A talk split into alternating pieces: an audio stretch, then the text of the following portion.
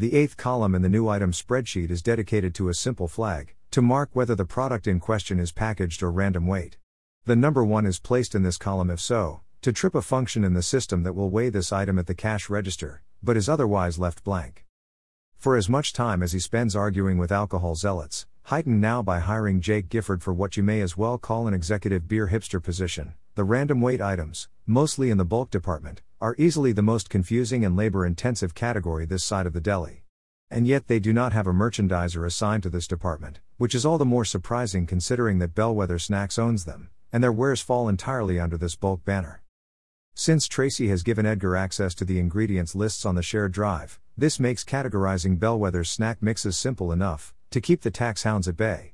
But these items are almost always unique to the company anyway, proprietary, and you wouldn't expect to find them anywhere else.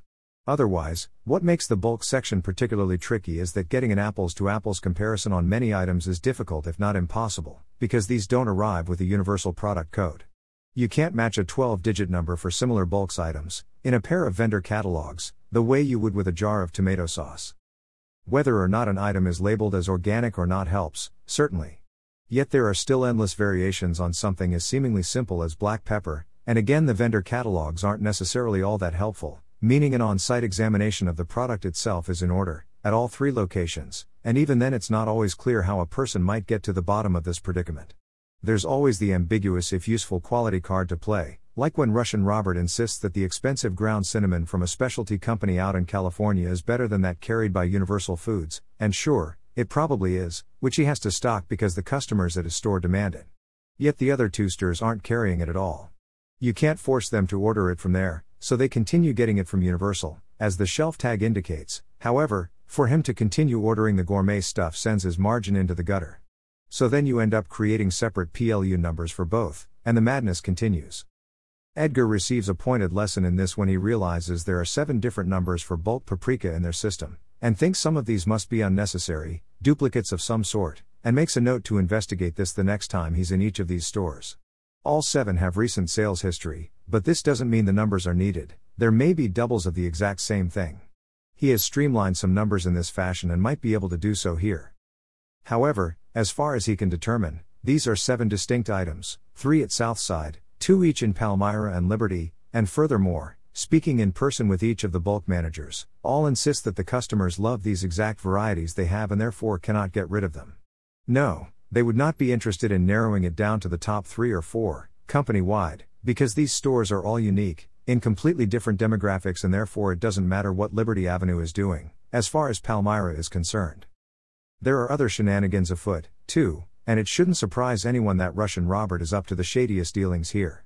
Edgar realized a long time ago, in viewing sales history versus invoices, that Robert's obviously and consistently ordering non organic items, but then dumping them into his organic bins. Again, this is a concern that doesn't really apply to packaged items.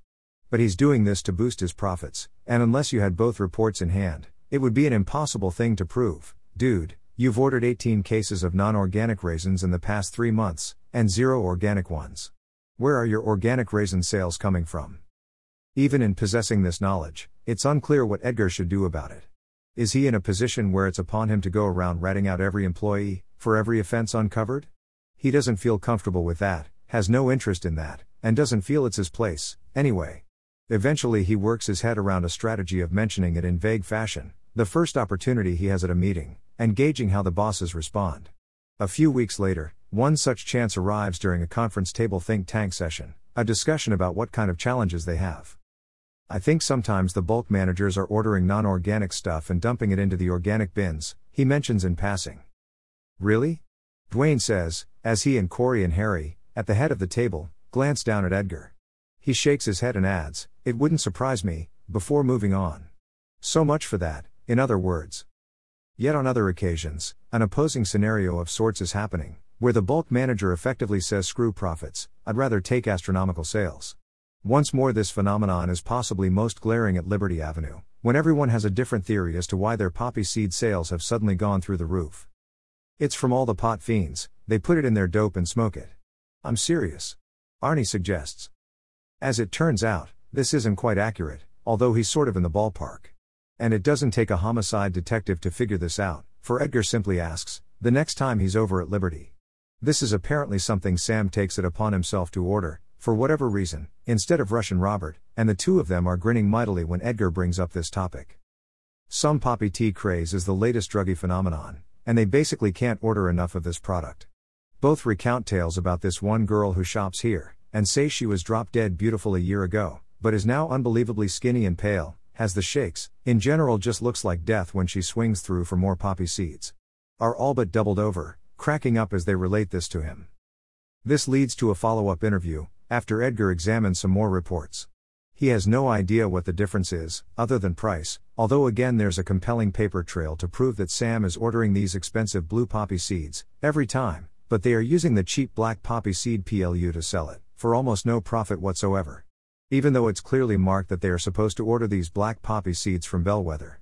Although in this instance, he mentions his findings to Sam, in person. That he should be ordering the black poppy seeds from Bellwether, and if not, there's a different, higher retail PLU for the blue ones. Really? Sam replies, which is basically the stock, expected response Edgar receives to half of what he says. Yet with a lopsided smirk that plainly indicates he is already aware of all this, and doesn't care.